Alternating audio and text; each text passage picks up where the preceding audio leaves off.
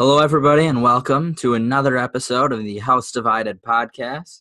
I am Brendan, and my trustworthy co host Jeremy is also here. Jeremy, how are you doing tonight? Doing good. Uh, just getting getting through the week. We're we're almost to the end of it here, Brendan. We're almost back to a uh, football Saturday, and you get to experience the beauty of bye week. Yeah, I can't wait.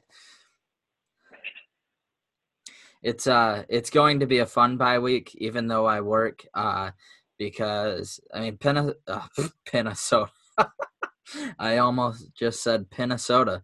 Um, Penn State, Minnesota looks like it could be a good matchup, and obviously LSU, Alabama, combined with all the other sporting events that now happen all the time. So it should be a fun bye week, not having to dedicate four hours of my life to Michigan football.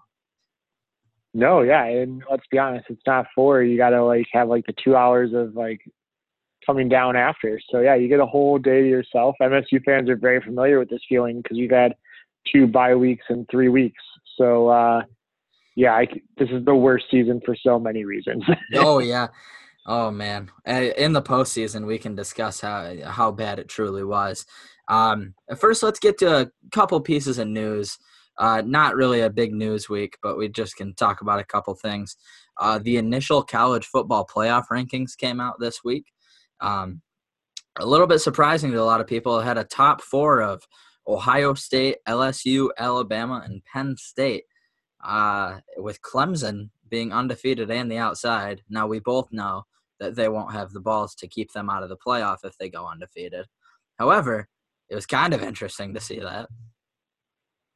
Yeah, I think, uh, uh, and even beyond the undefeated part, they know that Ohio State and Penn State both can't – uh, stay undefeated ahead of them. So that will clear itself as well as Alabama, LSU playing each other this week. So it's a one week hiccup thing. Um, I guess I'm guessing that people on the committee really, really, really just want to see uh, NC State get blown out. There's somebody has an ex girlfriend from NC State um, because they want Clemson to just mud stomp them as the. And I didn't realize this until I was setting up my DVR for the weekend. Uh, that is the 7:30 ABC game, Brendan. Don't know if you looked at that. It's no, going to be a murder oh in prime time. Yeah, they are. It's going to be over by the end of the first quarter. Holy crap! Uh, Dabo Swinney's kid is going to score two touchdowns. That's how much they're going to be blowing them out. Yeah, definitely. I mean, Clemson. Yeah, it might have been bulletin uh, bulletin board material. I just I what I don't understand with this. I know LSU and Alabama look flashier and you know, they they might just be better than Ohio State and Penn State. But if you're just looking at schedules, there's not that big of a difference. We theoretically we should be looking at LSU, Alabama, and Penn State, Ohio State in the same light, even though nobody ever will. I don't. I also don't. Don't take that as me thinking that they're in the same light because I think Penn State is not the number four team in the country having yeah. watched both Michigan and Michigan State play against them. However, if you just go based off of their schedule and who they've beaten, I could see an argument. Well, and the other thing is just the, there's no consistency. So if you want to say it's about an easy schedule and that makes Clemson go to five, okay, explain to me eight and zero oh Baylor being all the way down to twelve. Yes. Yeah. I don't understand. Okay, so behind Oklahoma. Schedule, okay, we only have to be at five and behind the University of Florida. Why is Florida in the top 10? That's ridiculous. Well, yeah. And if you're if we're gonna get into conferences and stuff, I could see that. My big issue is Oklahoma and Baylor. Sure, they haven't played an identical schedule, but they're pretty similar. They're in the same conference. Uh, and you know, one's undefeated. I I know it's off of name recognition and what they did in prior years, and that just kills me because college football isn't a sport where you should be basing anything off of prior years because there is such a high rate of turnover. But yeah, there, there's a quite a few big problems with the ranking system. I mean, Michigan. Well, and Michigan, if you want to hurt the Big 12, then you go down and there's again no consistency because you put Oklahoma State as the only three loss team in the top 25. Yeah, you're right. That's so you either you hate the Big 12 and then the Big 12 is okay and then it's not okay. Like what there's just it's a joke. It's a joke that Memphis and Cincinnati and Boise State are clearly right by each other because they have to group the G5 teams right by each other behind freaking Iowa. All three of those teams would blow the doors off Iowa. Yeah. Uh, it, yeah, I you know I I only mean this like half sarcastically. I'm okay with MSU not being on the playoff committee show or in the rankings because I am so over this made for TV show that they've done and just uh, it's it's Yeah. it's great not to have to watch. No, I get it, and I I definitely understand. I would probably be feeling the same way if Michigan was a one loss team instead of a two loss and had to deal with this stuff uh, where it actually. Oh, it's the worst. But right now, I just don't care. You know, Michigan has two losses; they're not going to end up in the playoff. You're you're literally just playing to hopefully beat beat both rivals and make a New Year's Six bowl at this point. Uh, so I, I honestly, I'm in the same boat where I'm glad I don't have to care because clearly they don't know what they're doing. There's there is three number ones in college football right now between the three polls. Uh, CBS needs to just not be cowards and just put that their matchup this weekend is number one versus number one. They just choose to use different polls. Yeah, no, CBS just do it. Yeah, for sure. Um, so let's uh, move on to the next piece of news. Talking about uh, Penn State, Minnesota earlier.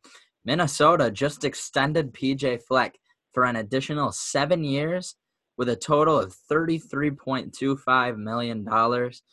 I would bet literally any sum of money that he is not Minnesota's coach in seven years.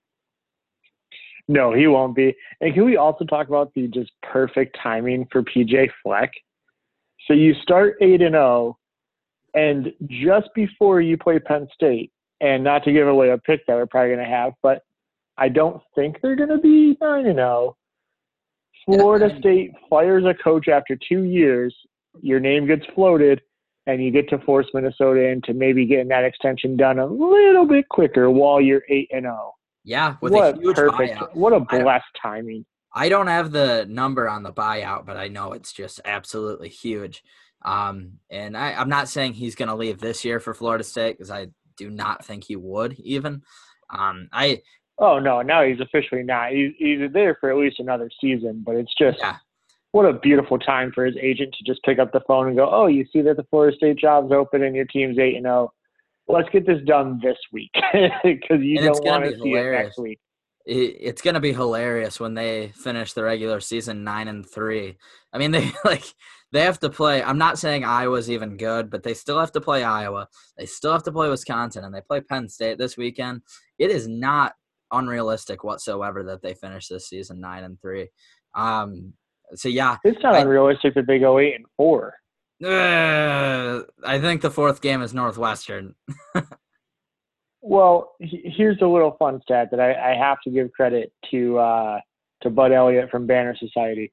Brendan, do you realize that they've played a first string quarterback about 11 quarters this entire season? No, I know that, and I. But man, I I think you're underestimating how lowly I think of Northwestern right now.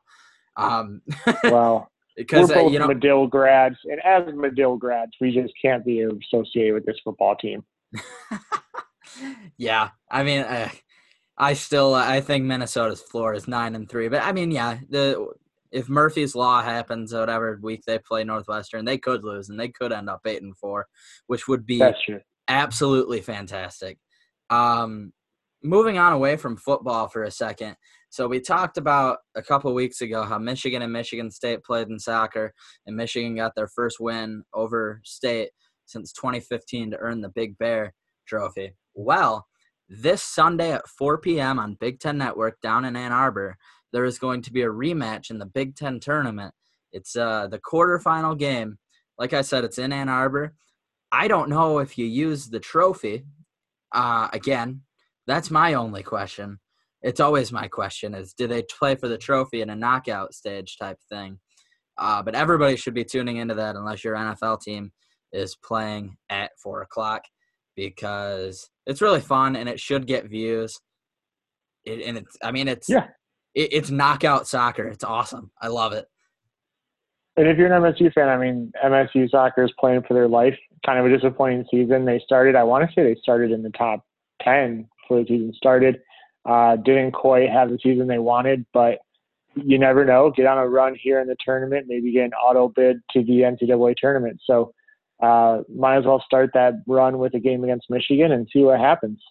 Yeah, and if you're a Michigan fan, you absolutely should be watching this. Not only because they've been a really, uh, they've had a really good team this year and have a lot of seniors. That this is going to be this run at the end is going to be your last chance to watch them play. But they play a fun style of soccer. They went on the road to play a top ten Maryland team last weekend and beat them four to two. It was a wild game. Uh, so definitely tune into that Big Ten Network, four o'clock. Should be a lot of fun. Uh, which brings us to another uh, rivalry game of sorts play, being played on Sunday. This is our uh, podcast derby number two. The first one was Everton Wolves. The Lions play the Bears on Sunday, and I'm pretty sure we're both pretty apathetic about it. that would be fair to say. That would be extremely fair to say. Um, I've been, I guess, blessed to not have to watch the Bears the last two weeks because they've gone uh, they had a game at the same time as the Lions. And then again, it, this is a theme, folks. All week, I'm just going to complain to you about TV and sports. It's 2019, and the NFL is still not accessible for every game. Uh, so, for God knows what reason, the one o'clock game last week was only on CBS, so I had to watch the Colts game. Uh, but I guess I missed the Bears getting two first downs in an entire NFL first half. So, see, they saved yeah, you. Yeah, you would have you would have had to They watch did. that, and then you wouldn't have got to see Brian Hoyer. So I mean, really, they knew they were just thinking ahead for you. I, I guess, but what I'm saying in NFL is hashtag legalize it. I'm a grown man. If I want to do this heroin of NFL, I can do the heroin of NFL. uh, you know, but, but yeah, Yeah. they did save me. They they saved me. Uh, first time in Roger Goodell's career that he saved anyone from brain trauma. So that's a good start for him. Yes, that is. Uh, you didn't say anything false. Uh, that being said, we're gonna get out of the off- off-topic stuff and uh, get into the real meat of today's show, which is uh, the Big Ten, not the Big Ten opener, but the basketball opener was played for both of our teams on Tuesday. Michigan State took a uh, it was a seven-point loss to Kentucky, something around those Yeah. that area, and uh, Michigan got an eight-point win over Appalachian State and uh, we'll we'll do the more fun game. I well, fun is a very subjective word, but uh, we'll do the uh, probably the more important game is the word I'll go with first in Michigan State versus Kentucky at MSG. It doesn't get much bigger than that in a season opener, and holy crap, there were so many fouls. Yeah, it was. eh, I'm used to the uh, both in basketball and hockey. I'm used to the whole first few games of the year. They they have their uh, new rules that they're uh, saying that they're going to be watching, so they have to be extra extra strict on the uh, whistle and call a lot of fouls, call a lot of penalties, all these things. That was awful. I don't know how people. I, I tweeted during the game. I don't know how anyone can watch. You, you know, one of the big differences between college basketball and college football is that college football, you'll watch other teams' games. I can't watch college basketball if it's not my team because I don't really need to watch more of that. I don't need more ref shows. I don't need TV Teddy on my off night. And it's just, it was so brutal to to have a game that's like uh, in you know a showcase of the beginning of your sport, and to have that, that's just bad. I, I there's no other way to describe it. It was not watchable. Uh, that game in March would be way more fun once both teams are into the swing of things and uh, have their lineups figured out and they're not so rusty. But man, that was not a great look having uh, having a foul fest on the first night of the year. Yeah, no, it wasn't, and um, it definitely wasn't as bad in the in the Michigan game. It still wasn't great, uh, but yeah, it, it's not a good look. I mean, I love college basketball, but I had to make a business decision at 11 p.m. where I was like, okay, it's halftime. This hasn't been particularly fun, and I kind of want to go to bed over watching the second half of number one versus number two on opening night. That should not be a sentence being said. Uh, I'm a bad. I, I'll I'll go over. I'm an MSU fan. I did the same thing. Yeah. Uh, you could say it was because MSU was losing. I promise you, it was not due to the score. It was just it wasn't an enjoyable watch. And when the game starts 35 minutes or whatever it was late due to ESPN and everyone else showing you that they really just care about college football more than the premier game of the start of college basketball. I'm not going to give it my premier time. That's just it. It was it's a terrible, terrible plan from beginning to end. I've hated that the last couple of years they've linked the Champions Classic with the first week of the playoff reveal show, and I really wish we could get it moved so we're on a different night than uh, than Tuesday night. But yeah, it is.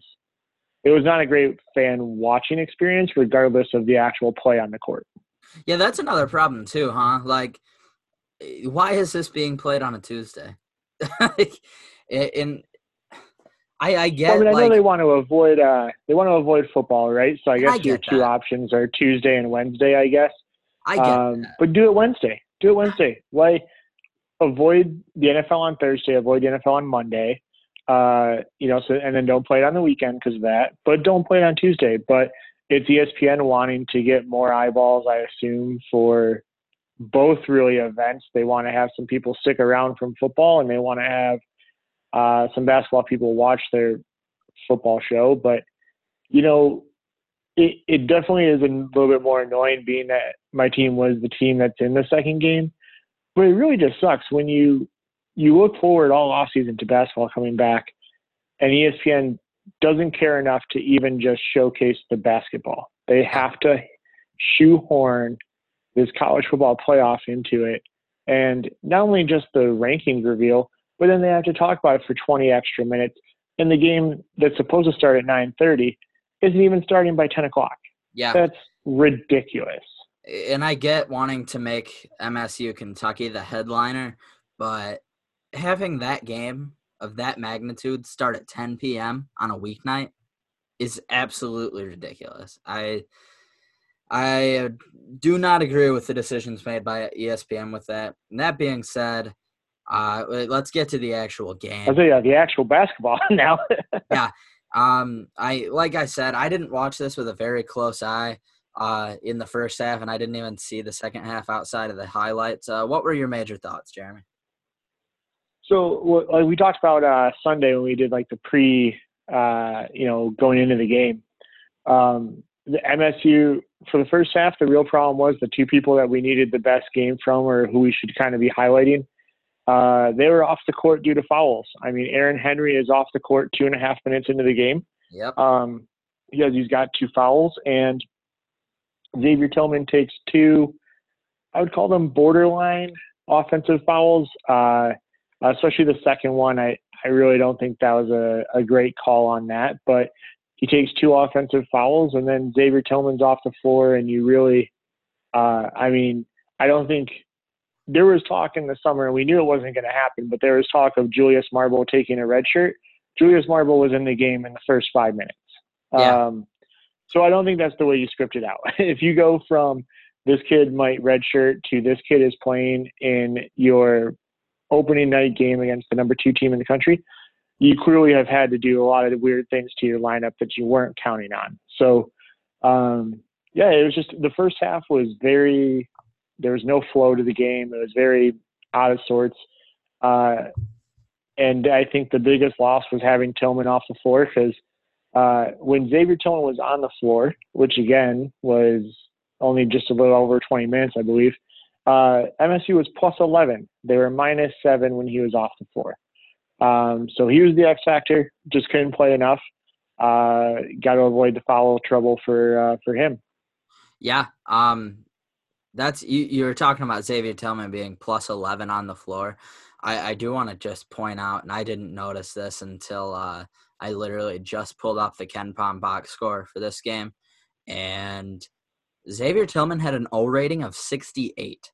For those of you who don't uh, dive into the advanced stats or any type of things like that, about a baseline for a pretty good, not not great, but a pretty good, decent offensive performance is 100.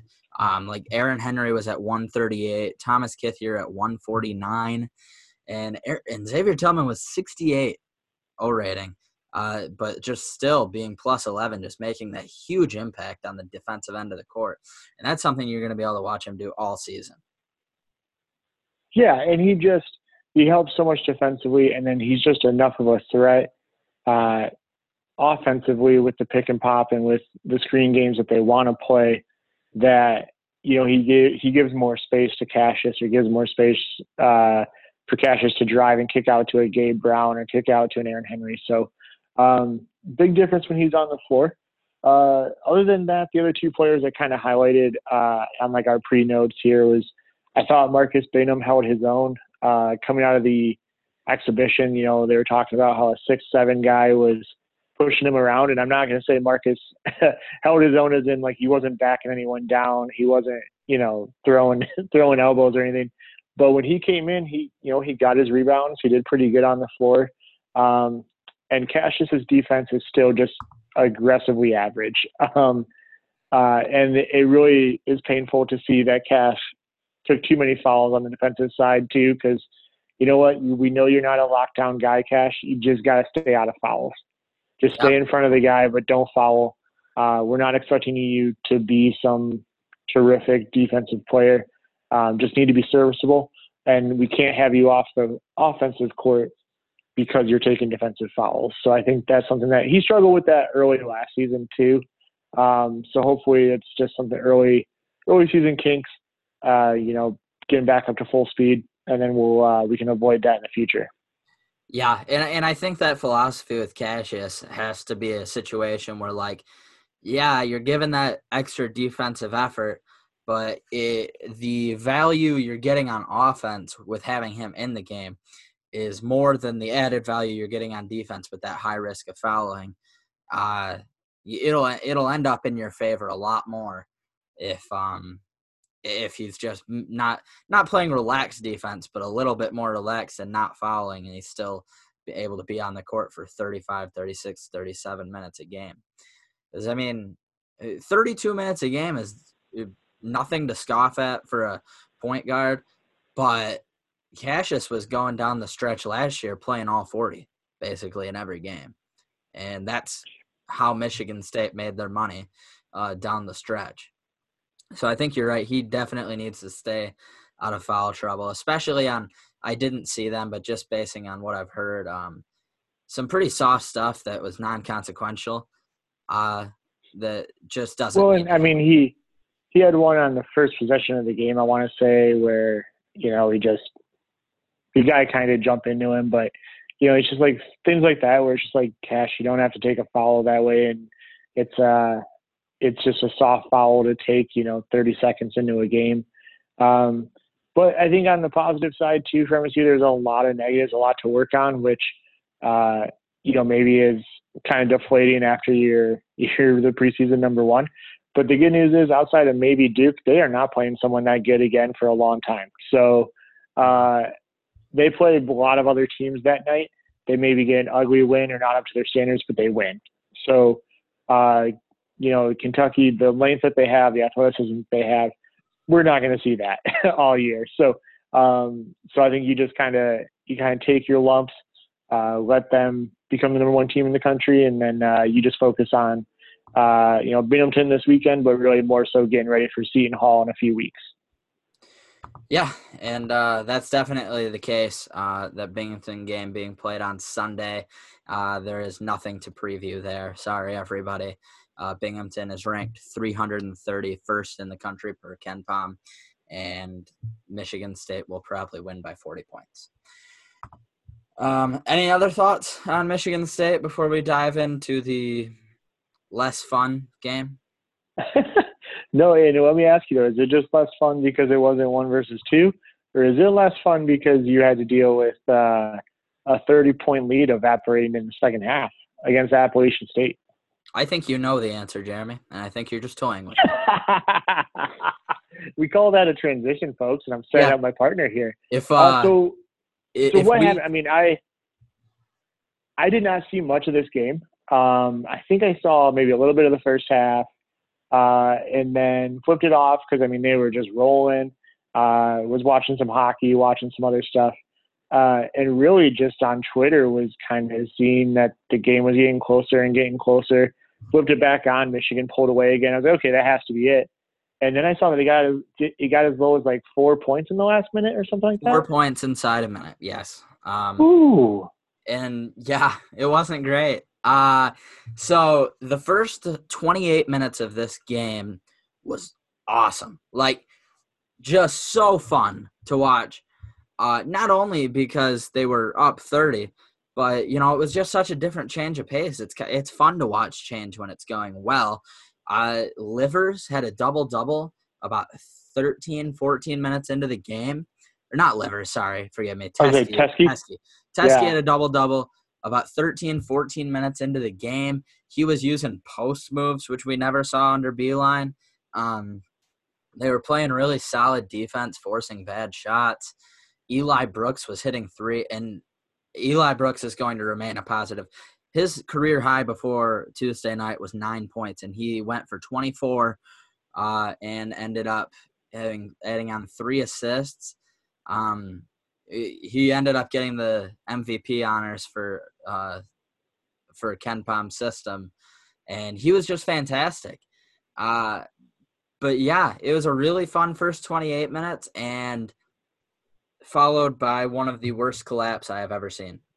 Like, it, it definitely brought in nightmares when you talk about if this would have happened against any team, you'd be nervous, but it's that name on those jerseys. Yeah, like seriously, we t- yeah, we talked about no. last week. Like, why do you schedule Appalachian State? And it almost came back to bite them.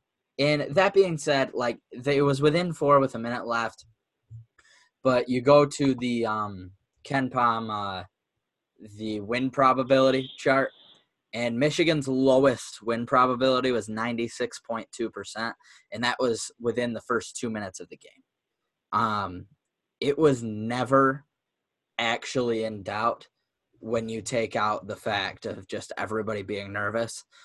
Um, but yeah, a 30 to 5 run was made by Appalachian State. That's putrid. And I heard that it, it sounded like Xavier Simpson really uh, he had a struggle.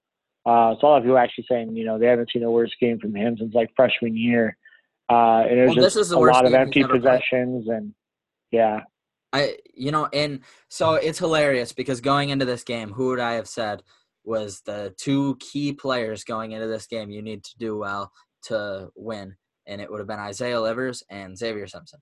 And neither of them had an O rating that cracked 100. Uh, Michigan had 17 turnovers. 11 of them came from those two. Six from Simpson, five from Livers. That is just out of this world bad. And that's what I kind of tried to be an optimist, saying we are all worried about um we are all worried about our depth scoring and having Eli Brooks come out and play 37 minutes and put up 24 points on 23% usage.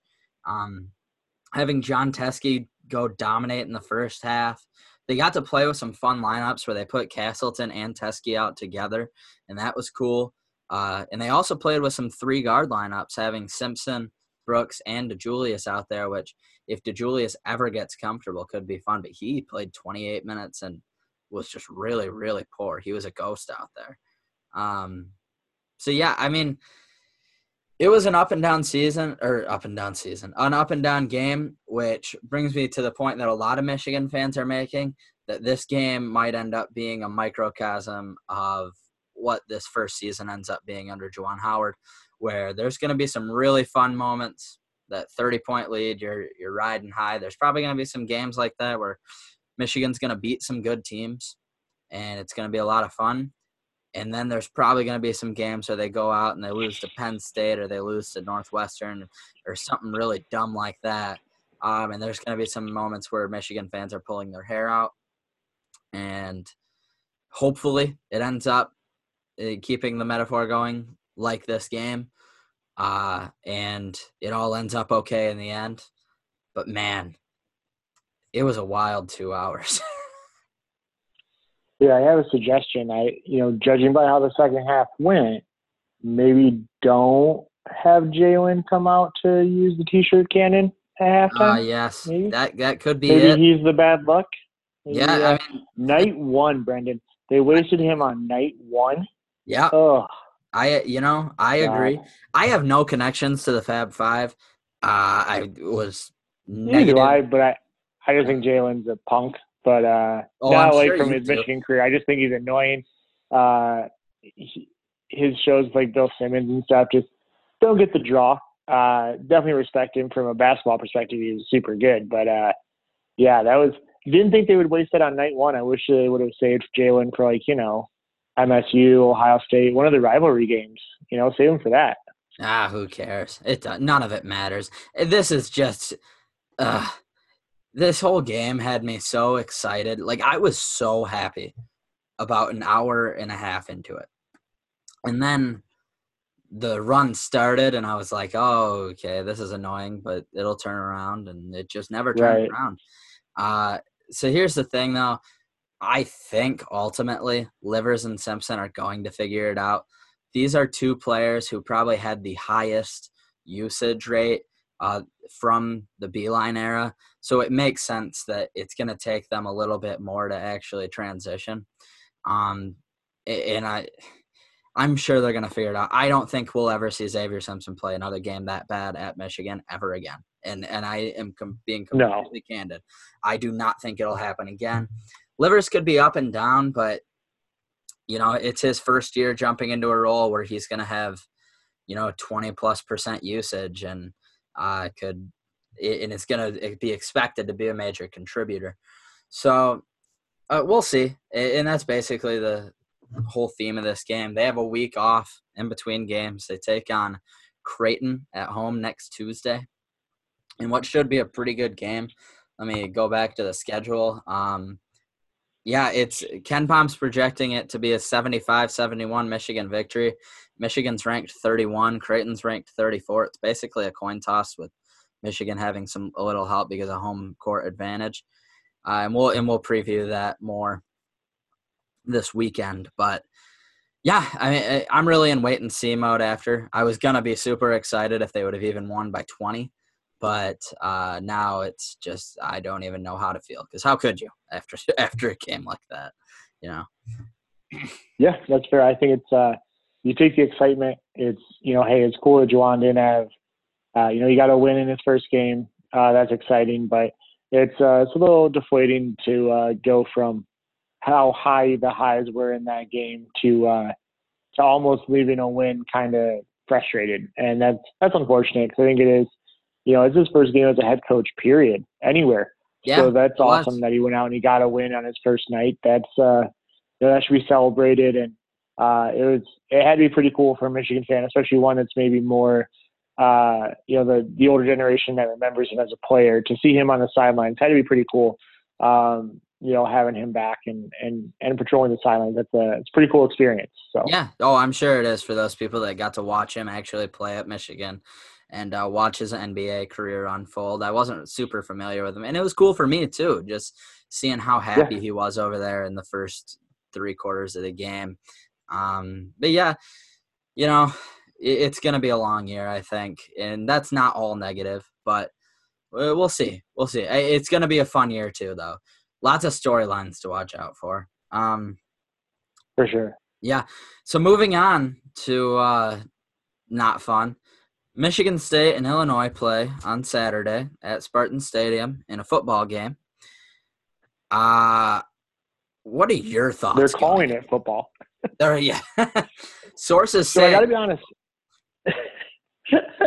yeah, uh, sources can't confirm uh, they're classifying it as football, which I think is that's ballsy. Before they see what happens, to call this football. Um, I don't know. I so I have to admit I was pretty nervous most of the week. Um, but I did uh you know doing the show prep for tonight. I don't know what it is. I, I'm a little less nervous. Um, definitely would not be surprised to see Illinois win. Uh, just with the way the Michigan State's last few weeks have gone, and and not even just the results on the field, but with the Bachie suspension, and and now Darrell Stewart is out for this game, and so is uh, uh, Matt Allen. So you know, just uh, seems like everything's going against them, but at the same time, I know Illinois beat Wisconsin, and I know they've won three in a row. I still just they're not good, and I know MSU may not be good either. But I think I think MSU can beat a team that lost to Eastern Michigan this year. Like, don't forget that they beat Wisconsin. This team also lost to Eastern Michigan. Yeah, this so, is the most. I you could make an argument for Illinois being the most uh, confusing team in the country. I I'm not sure if they take number one because there are a lot of teams that are confusing out there this year. But man, because Eastern didn't end up being like a good MAC loss. I know good MAC losses don't actually exist, but like they're not competing for a title. They're, no. they're trying to get bowl eligibility. It's crazy. Yeah. And then they went and beat. It's not a. I don't get it. It's not a good loss. And and on top of that, so here's some things. Like I think if like most people, uh, outside of the Wisconsin game, we've probably most people have not paid any attention to Illinois. That's probably fair, right? Yeah. Um, here's here's some surprising things as I kind of dove in, things that kind of turned my mind around a little bit on it. How uh, what how do you think Brandon Peters has played conference wise? Like if you had to get guess some stats, like how many yards do you think he's had in conference? Oh man, how many? Has he even cracked a thousand? uh, he he's cracked a thousand for his season.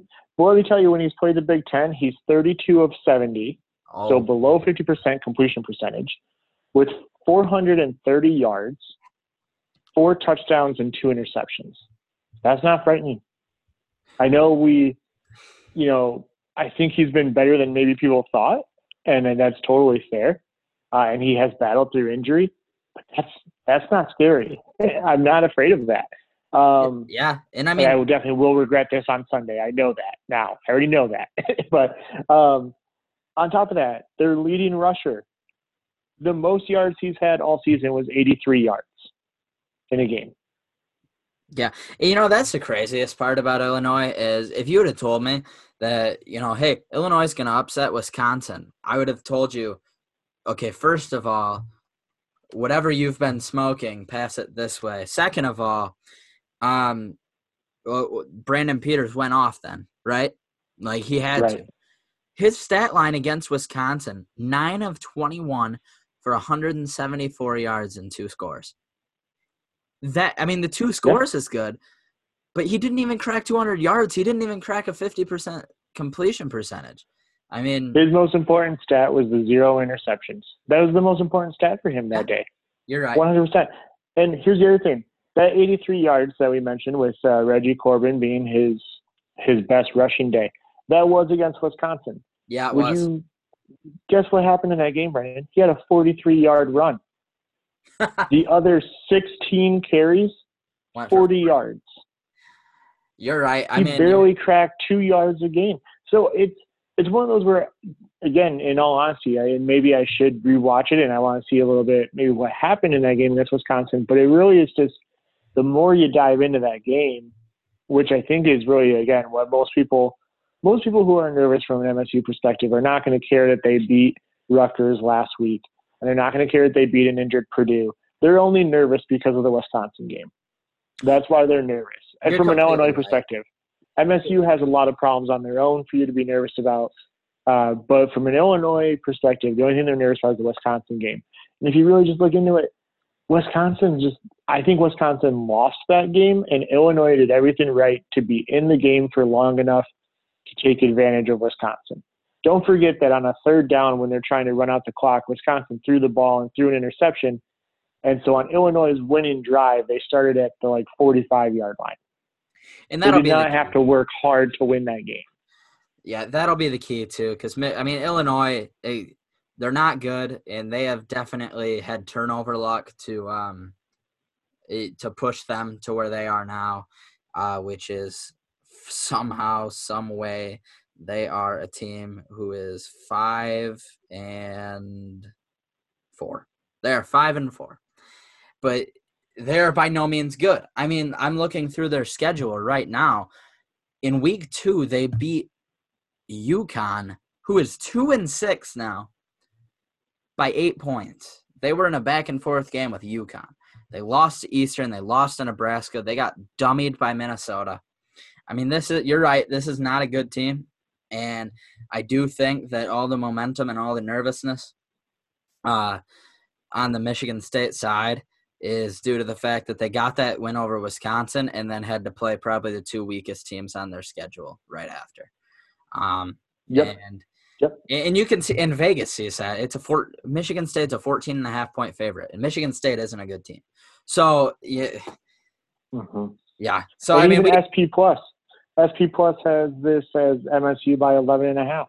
I yeah. mean, that's some pretty tr- trustworthy numbers, I think, and from an MSU perspective, of course, there are concerns. Um, you know, so getting on to like more concerns that I had about MSU. I mean, one the biggest one is going to be who fills in for Joe Bachie. Is there going to be Noah Harvey? Um, you know, who is kind of listed as his backup. I would like to see them move Tyriq Thompson into the middle, uh, just personally. Um, but maybe they experiment a little bit uh, in the game. I would love to see Kenny Willekes have his breakout game. And I'm not saying that he's had a bad season by any means, but with the preseason hype that Kenny had, he can still have a monster game. Uh, I know he did against Tulsa, but if he can do that again, that would be great. And I also just think this is the game that Elijah Collins can look like he did against Western Michigan again. Because if we remember back to the game that Illinois lost to Michigan, you remember that first quarter, Michigan just getting like nine yards every carry every time they wanted it? Yeah, no, they did, and, and, and I don't um, think that MSU's line is anywhere near as good as Michigan. So, so don't take that as a front against, or a slight against Michigan. But I, Illinois' rush defense is just so, so, so bad. It is 95th in the country, giving up 187 yards a game and over four yards per carry. If any game they can just pound the ball with Elijah Collins, this would be the one. Yeah, I agree with you. I think that's definitely their biggest weakness on the defensive side of the ball. I think Michigan sh- Michigan State should be able to just pound the rock and uh, score not a ton, but score enough to make this uh, a relatively nice afternoon for you guys. Um, and they have no reason to overlook it. They've lost three games in a row. Illinois has won three games in a row. You could say that they'd be nervous about overlooking it to look ahead to Michigan you're coming off a bye and you need to end a losing streak, now would be the time. Uh, there's plenty of reason if if they have the leadership that they like to say they have in the media, they will come together and find a way to beat Illinois and hopefully not have it be uh, as nervous as all the fans uh, are going to be at kickoff about this game. Yeah, and I and I hope so. And I mean, if they they have not earned the right to look ahead to anything, and I don't think they will. No, um, so yeah, we'll see that. Um, something you highlighted in the notes that I think is a very interesting storyline. A lot of people went into this year thinking Kenny Willekes was just going to be an absolute destroyer of worlds, and he really he hasn't been bad by any means. Don't take this as a slight to him. Mm-hmm. Just hasn't achieved these expectations that were kind of pushed onto him going into the year. Uh, you said, can Kenny Willekes find his monster game today? And I'm in the camp of yes. Not today, of course, Saturday. But I'm in the camp of yes. Um, what are your thoughts on that? Well, actually, I'm kind of curious on yours. I mean, you saw your defensive line uh, go against this Illinois team. Do you, you know, knowing who Kenny is, or or kind of the uh, the strength of the Michigan State defense, especially without having Joe Bachie as your leader uh, back as your middle linebacker. I think this is a game that if Kenny wants to step up as a senior, you know, it, it all kind of comes together for him. But what do you think from uh, from someone who's watched Illinois as you know his team playing them. So here's the thing: I think Kenny Willekes is going to have a very effective game. I do not think it's going to show up on the stat sheet necessarily. Okay. Because when when Michigan played Illinois, it was a lot of when they were on offense, a lot of quick action. Like if they're throwing the ball, lots of getting rid of it quick. Uh, so you're probably not going to get a lot of sacks against this team. Uh, that being said, they did not have Brandon Peters when Michigan played them, so they were playing a different type of quarterback, somebody who is more mobile and uh, like to throw on the run a little bit more than Brandon does. Um, and, and, that being said, so I don't think he's going to rack up more than a sack, maybe. Uh, and then with the running game, I just think common sense tells you run away from that guy, go the other way, and uh, I think he'll have a very effective game and he'll probably be tossing people around, but it might be one of those Rashan Gary type games where you know he's just eating space and you know he's playing the best he can, but it's not going to show up on the stat sheet like you would love it to. For sure. so yeah, I think that's probably fair. Uh, could definitely be one of those games where he's uh, disruptive, but but not rewarded. Uh, that makes a lot of sense. Yeah. Um, any other thoughts that you have before we uh, move on to picking all the games against the spread this week? No, I think, uh, like I said, I think I I improved my outlook a little bit. Uh, that will easily regress by Saturday, um, back into some more negativity. But uh, but yeah, it's you know I don't. I think MSU fans, if you if you can take the emotion out of it, which fans we never can, so I totally understand that. But when you look a little bit more objectively, I think there's a lot that says Illinois is nowhere near uh, the level of team we've been playing, and we can absolutely win this game. And to be honest, we could win this game comfortably if everything goes right. So, uh, so you know, try and keep a positive mindset Saturday, and hopefully, uh, it's not a painful loss again. Yeah. And uh, that being said, we will dive into our picks this week, which will include our Illinois Michigan State picks later on. But we're going to start with the first noon game that ESPN lists Maryland at Ohio State. Ohio State is a 44 point favorite. Um, this is really funny for me just to see all of the hot takes after week two. Maryland beat the hell out of Syracuse. Um, I, so many tweets were surfacing on my timeline of Maryland fans from early September saying they were going to at least take one, if not two, out of Penn State, Michigan, and Ohio State. And uh, they got blown out by the first two, and now they have to play the most impressive team in the country. So th- this should be fun, um, despite my distaste for Ohio State. I've got Ohio State covering because they have given me zero reasons to pick against them so far. Yeah, and the funny part is, I think there's going to be a bigger spread next week when they play Rutgers. Oh um, yeah, for sure. God, I, I don't know. 44 is just so many points. But uh, yeah, Maryland's bad, and Ohio State's coming off a bye week uh, with, you know, maybe they. Uh, yeah, it, it feels like they're going to cover the 44, something like a 59 nothing type of game uh, is, is coming. Because I can't see Maryland scoring. There, there's just no way I can see Maryland scoring uh, in this contest. So uh, and, and Ohio State doesn't have to uh, look far to see a reason to show up because they are not far removed from having a game go come down to a two point conversion from losing to this Maryland team. That's true. So, so they have plenty of reason to show up uh, and really just put this game away and put it away with some uh, with some gusto. So give me uh, give me Ohio State covering as well. Yeah, that was my thought. I mean, I just this Maryland team looked really bad. Uh, it had some good moments against Michigan, but it had ended up being futile because they lost by 31. Uh, and Ohio State will not allow you to, if anything, Ohio State is just going to be petty about it and want to win by more than Michigan did. So that's why I'm picking them to cover. That's true. Um, Penn State at Minnesota. Penn State, a six and a half point favorite on the road against an undefeated Golden Gophers team. Uh, it's your pick. What do you got? So yeah, I think uh, I think Minnesota is just not. Congrats on the eight and zero. Oh. They've had a lot of things come their way via uh, their opponents having hurt quarterbacks and things like that.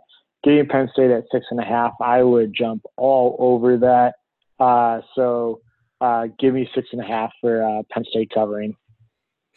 I want to take Minnesota just because it'd be fun, but I don't think they can do it. I, I don't think it'll be close even. I think Penn State will probably run away with it in the fourth quarter. Uh, just I, who does Minnesota have that can even try and guard KJ Hamler? I don't know.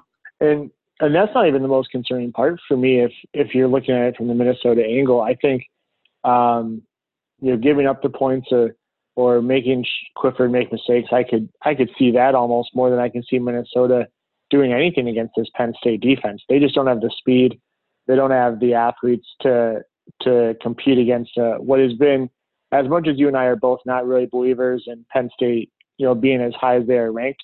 I will tell you that if there's one thing that is very, very accurate about Penn State, it is that that defense is as good as advertised. That is a very good defense. Um, and I just don't think that Minnesota is going to get much success at all against them.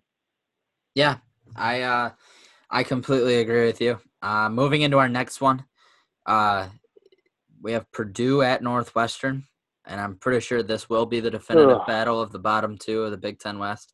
Maybe Nebraska. Def- I'm not sure. The definition of what uh, Bill Simmons calls a poop factor. This yeah. is the definition. yeah. So uh, Purdue at Northwestern. Northwestern is a two and a half point favorite at home.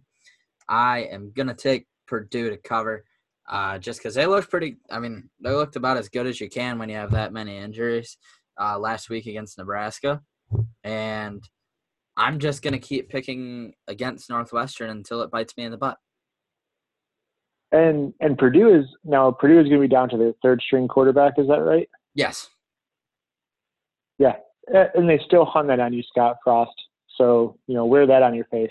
Um, yeah, I'm going to give Purdue. Going to pick Purdue too. I agree with you. Northwestern is probably the worst team, and they're not the worst team in the league because we have Rutgers there. Uh, but man, they're awful. That that offense they have is just so putrid. Uh, I'll take the Boilermakers to go on that on the road and uh, have more fans than Northwestern there, and then also win. Yeah, yeah, I think you're accurate on both accounts. Um, that brings us into our uh, house divided game of the week: Illinois at Michigan State. Michigan State, 14 and a half point favorite at home against an Illinois team that is surging apparently. Um, yeah, it's your team. I'll let you take the first pick. Who who do you got? Well, what? Give more of an overall summation of how you think it's going to go. Okay, so uh, so again, diving into the stats a little bit. Um, so here's here's some things to consider too when you're trying to add optimism about MSU. Uh, still the 11th ranked defense in SP plus, despite the last the whole month of October. Still the 11th ranked defense. Uh, as far as a so here's let me give you MSU again. Obviously, their offense is ranked low. They're 88th in the country. That seems appropriate, right? This is the defenses that they've played when they lost. One, two, six, and 31. 31 being Arizona State. Wow. They also hung 31 points on the 21st ranked defense of Northwestern and over 30 points on the 36th ranked defense of Indiana. This Illinois defense is 51.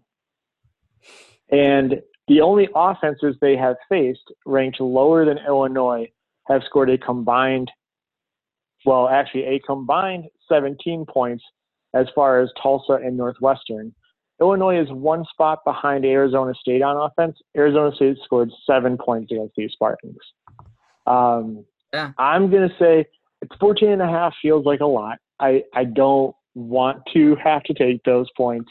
But I'm going to pick MSU. I know I think they win at least by double digits. And you know what? If they get rolling, they get Elijah Collins going. Maybe it can be like the. I don't think it'll get all the way like the Western game where you get a huge blowout like that. But maybe we finally have another defensive touchdown. They get a pick six or a fumble recovery. Uh, this is a game that they can definitely get right and have at least some confidence. Not that they're going to go on the road and beat Michigan next week, but at least that they're going to believe that they can play well enough to be in the game against Michigan next week. And to do that, they're going to have to put Illinois away early. And so I'm going to take the Spartans to cover. Yeah, um, I'm going to agree with you. I think Michigan State covers.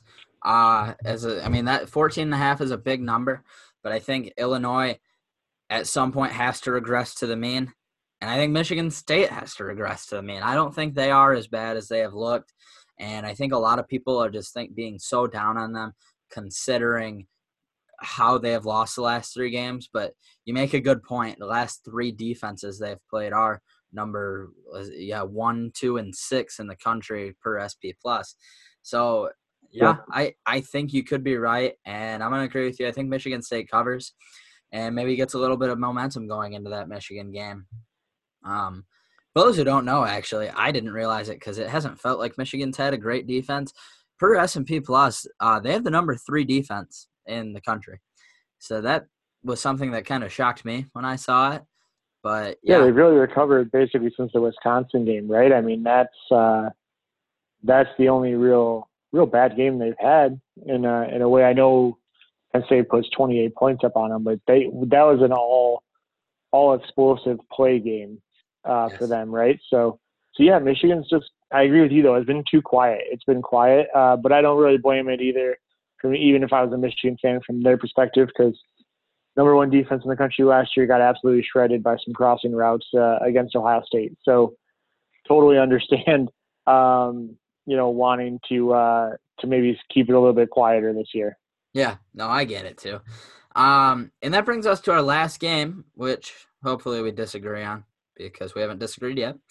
Yeah, I, was say, I thought the MSU game was going to be it. That was uh, that was my assumption. You're a very convincing gentleman. I went into this thinking Illinois was going to cover and lose, but uh, no, you laid out the facts, and I cannot see Illinois keeping this close anymore. So hilarious. All right, they will.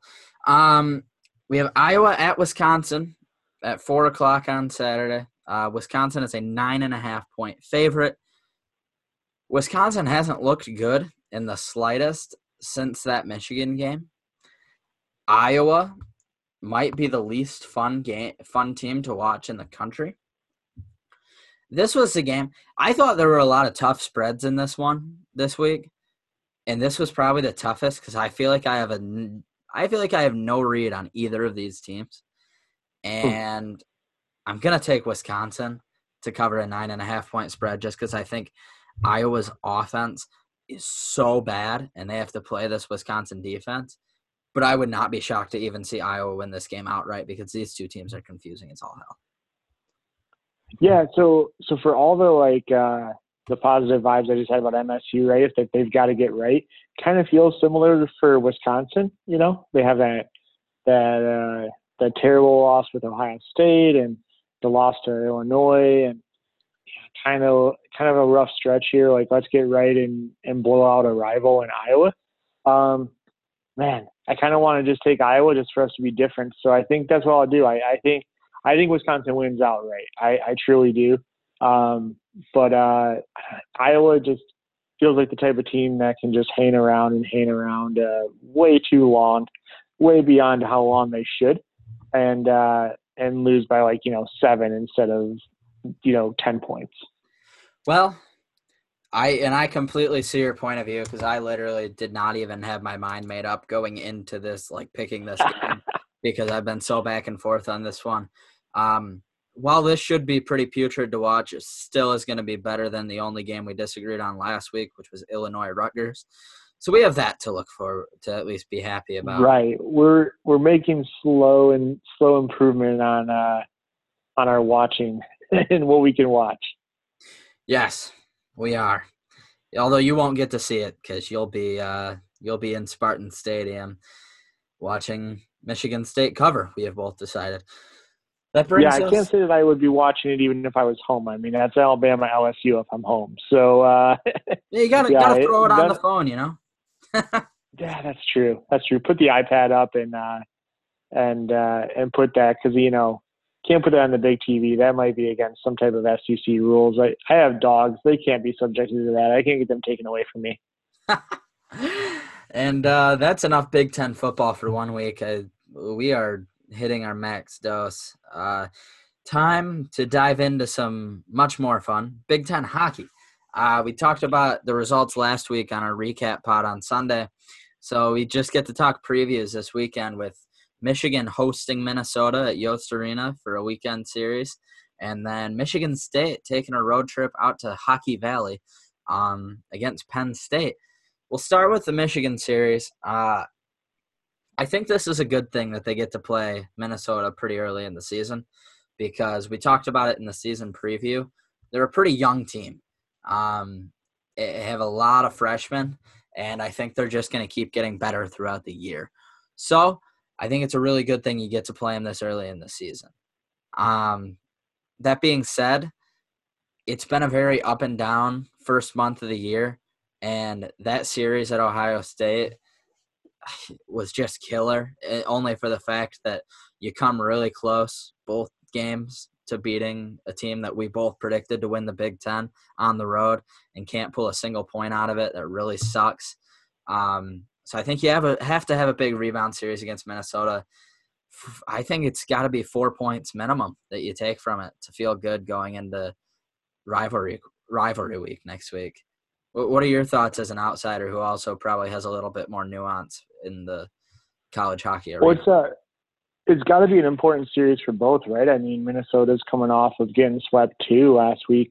Uh, well, they got um, some to Notre Dame. They, they got they they that's true. That's technically true. got swept, but I think they grabbed uh, they grabbed the overtime point. So actually, yeah, they they got a tie nationally and a and a and a loss to Notre Dame. So, uh, but I still think it's an important series. I mean, you don't want to start off uh, having two conference series and maybe you know only two to four points out of those, you know, a possible twelve. You don't want to have that. So, so it's an important series, I think, for both teams. Um, I I agree with you. I think Michigan's probably uh, the the better team at this point in the season. Uh, I think it'll be interesting. Uh, we did not get Brandon Peters playing Michigan in football. Do we maybe get you know a little return action in net against Michigan this weekend? That could be a fun little storyline. I would um, love to um, see it for multiple reasons. Yeah, I think Michigan would torch him. So yeah, I'm sure as a yeah. Michigan fan, you would want to see him in that because I, you Absolutely. know, I think he uh, you torch him if he's there. Um, but yeah, I, it's, it's going to be an interesting series. I think I agree with you. I think Michigan should want at least four points out of this. I would not be shocked if they uh, they swept Minnesota. Um, I probably would be shocked going the other direction. I can't really see the Gophers uh, sweeping Michigan this weekend. I Michigan's can't. just too. Yeah, they're just they're a better team. I, I think Strauss Mann has played well. It's unfortunate that he didn't get a win last weekend. Uh, he really deserved it. Uh, he's been having a good start to his season. So he's been excellent. uh, so all-. I mean, like that's one of the biggest surprises of the season so far. Is Strauss Mann? Not only we were talking going into the year, like can he take the starting job at like and actually take it, uh, and that was like the goal. And not only did he take the starting job, he has been excellent. Uh, on the MGO Hockey Cast, I was listening to uh, David Nasternak and uh, Adam uh, Schnepp, I think, or Shep, um, and they were talking about how uh, he might be putting up the best early season performance out of any Michigan goalie since Hunwick has been here. And I, I obviously don't have the history, but he's definitely been the strongest goalie since I've started watching during the Kyle Connor year. Yeah, no, I think that's totally accurate. I don't think, especially in the early, like you said, in the early going for sure. I haven't seen anyone like this. Uh, so it's a really good thing for Michigan, uh, especially as they've been trying to get themselves going a little bit. Uh, like we talked, we've talked about with the depth scoring and trying to figure that out. Um, so yeah, no, I, I totally agree. Uh, so I, I like Michigan to get at least a at least a split at bare minimum, uh, but probably even be able to uh, to do better than that because they they're super talented. They can they can do that. Yeah, I'm uh I'm gonna go with a five point weekend for Michigan. I think they'll uh, win in regulation at least once, and I'm just gonna I'm just gonna say one of them ends up being a tie, and they end up getting being the favorite, uh, getting the better puck luck in overtime because you know it's a shit show at that point. But uh, once it goes to three on three, I do think Michigan is more structurally sound uh, than Minnesota might be, especially given the um, the inexperience of their roster. And Michigan has been the most structurally sound that I've seen them since I've been watching Michigan hockey. Obviously, they weren't. Uh, they were a little bit more in the wild, wild west type play when Kyle Connor was here back in Red's final years. And uh, no, they they look they look really good. They almost look like Ohio State light last weekend. Like seriously, not they probably don't have the depth scoring again that we were talking about, but it was a similar brand of hockey for sure, where they weren't being necessarily flashy, but just being structurally sound and playing a close to the chess game. Um, so yeah, I'm going with five points this weekend against Minnesota, um, which would be good. That would try and you know you're sitting at zero points after one weekend of Big Ten play. It would be good to get five or six on the board, and you'd feel a lot better going into the rivalry weekend against Michigan State next week.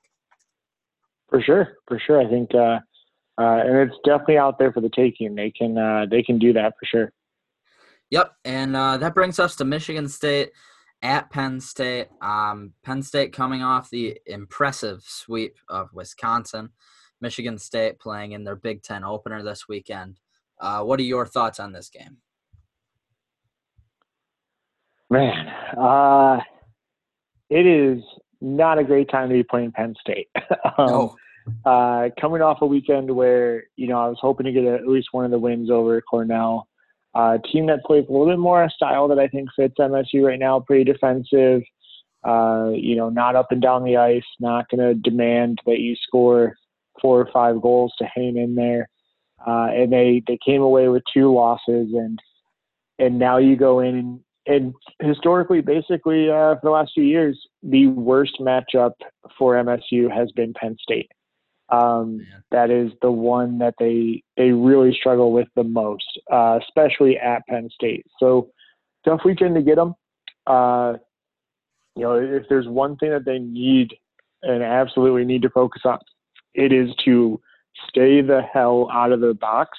Uh, they have the second worst power or penalty kill in the country uh, for any team that's played more than two games. So, and it's it's operating at 68% right now, uh, and they're going up against a team that is at over 31% on the power play. So, um, if they take penalties, this could get ugly this weekend. Uh, there's just no sugarcoating it. Uh, Penn State's going to score on the power play if you put them on it. So you need to stay out of the box to keep this a low scoring series. Um, if MSU can come home with any points, that would honestly be a, a good weekend. That's it's a tough place to play at Happy Valley. Uh, they're a really good team. They're just stylistically the worst fit for MSU to deal with. Uh, so I, you know, if we can get anything out of this weekend, that that's honestly going to be uh, positive. Yeah, and uh, I I see it pretty similar. Um, I definitely think it, the opportunity is there. I know Penn State's firing on all cylinders, but um, I definitely think the the ability is there from uh, Drew DeRidder to possibly steal a game, get some lucky bounces on the other end. I wouldn't count that out at all. Uh, but yeah, I think you're right. It's going to be a really tough weekend, and if you can scrap out, especially if you could get like two or three points, I think that's pretty big. Um, it, eh, I don't know, man. It, it's tough when it's so early in the year. Everybody's only been playing for a month, but Penn State has looked very, very impressive. Yeah, they they've been super good. They really took it to Wisconsin last week, and uh, Wisconsin's a team that has a lot of similarities to MSU in that they're struggling uh, with giving up a lot of goals right now. And um, you know, Penn State really just had no trouble putting them away. So uh, big weekend for MSU. I think it's a good early test. Uh, they have to respond better than they did last week against Cornell. So um, hopefully the the focus has been up this week at practice, and uh, they you know go out and get some points that they probably weren't expecting to get. Um, but it's uh, it's not going to be an easy task. Penn State is a like I said, they can't harp enough. It was just about the worst matchup for them, and it has been for a few seasons. Yeah, and we'll see. Uh, we'll see how that goes. Um, so now to let's we can do a little bit of official podcast business before we go tonight.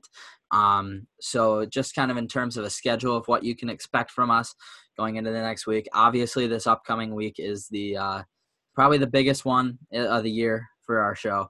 Uh, so we have, if you're not aware, Thursday night Michigan State at Michigan hockey of next week uh, followed by Saturday, Michigan versus Michigan State football at the Big House at noon. And then at 7 p.m., Michigan travels to Munn Arena to take on Michigan State in hockey. Uh, so it's a huge weekend. And so we're obviously going to have coverage for you all throughout. Uh, here's kind of what our schedule is going to look like. Uh, this Sunday, we're going to record two episodes. One of them is going to be the recap of whatever happens this weekend and also a look ahead to all of the basketball that's going to be going on next week. We're going to keep that all in one episode. and possibly even our Big Ten against the spread for next weekend. Keep it all there so we can focus on Michigan versus Michigan State in football and hockey. We're going to record that one as well on Sunday. That one will drop probably a, on Tuesday or Wednesday. Uh, so we can get you all prepped for all the games this weekend. And then next weekend, I will be traveling to East Lansing, and we will have our first uh, in person House Divided podcast recorded for you to recap everything that happens in uh, in the Michigan Michigan State rivalry next weekend. So it's going to be a really really fun week and a half for us, and we're really excited to bring all this content to you. Yeah, it should be a, a fun week. Uh, you know, hopefully, uh, hopefully MSU shows up this weekend in both sports, so it doesn't seem uh, like a death march. um, uh, but yeah, it's uh, it's going to be a fun week around this podcast. This pod, you know, it's been a it's been a podcast that was going to exist whether this week happened or not, but it's certainly uh, a good week to have in the first year of us doing this, right? Uh, Absolutely. To bring all the, the sports together. I mean, we mainly came together due to the college hockey affinity, uh, and so we get to have that the first uh, matchup this year on the same weekend as football. That's going to be great. Um, so I hope uh, hope everyone wants to join in with us and and uh, at least check out the Thursday night game because again, hockey is not on TV Saturday due to football season going on. But uh, you know, definitely take the time to watch Thursday, and uh, I'll save my my rant about Big Ten hockey not being on TV enough for another day. Uh, but it's uh, it's gonna be a great week around here. So definitely jump in with us now, spread us around. You know, tell your friends about us. Uh, leave a leave a five star review on iTunes or Spotify, and uh, you know, let's bring in some more people into this tent. Yes, absolutely. Uh, definitely leave a review. If you have anything that you want us to improve on, please tell us. We can take constructive criticism. Uh, so please, we just want to improve this show for all you listeners. Um, and, and that being said, it sucks that the game Saturday night isn't on TV, but pretty much no matter where you are in Michigan, get get into Munn on Saturday night. If you're a Michigan fan, if you're a Michigan State fan, if you can, if there are tickets to be had and you have the money, go. Let, us create a fun hockey environment down in East Lansing. That same with Thursday. Obviously, it's a little bit harder on a on a weeknight, but uh, college hockey doesn't get the deten- the attention it deserves, and we should all help push together to uh, create a fun environment for both of these rivalry games. Uh, but that's it from us. Jeremy, you have any final thoughts? No, no, it should be a great weekend. Uh, enjoy your bye week. Uh, uh, definitely uh, keep me updated on the LSU Alabama game as I will be in Spartan Stadium. So, you know, they don't have the greatest score updates inside the stadium. So keep me updated and enjoy your bye week. All right, everybody. We're almost to rivalry. We're almost to rivalry week. Let's get it.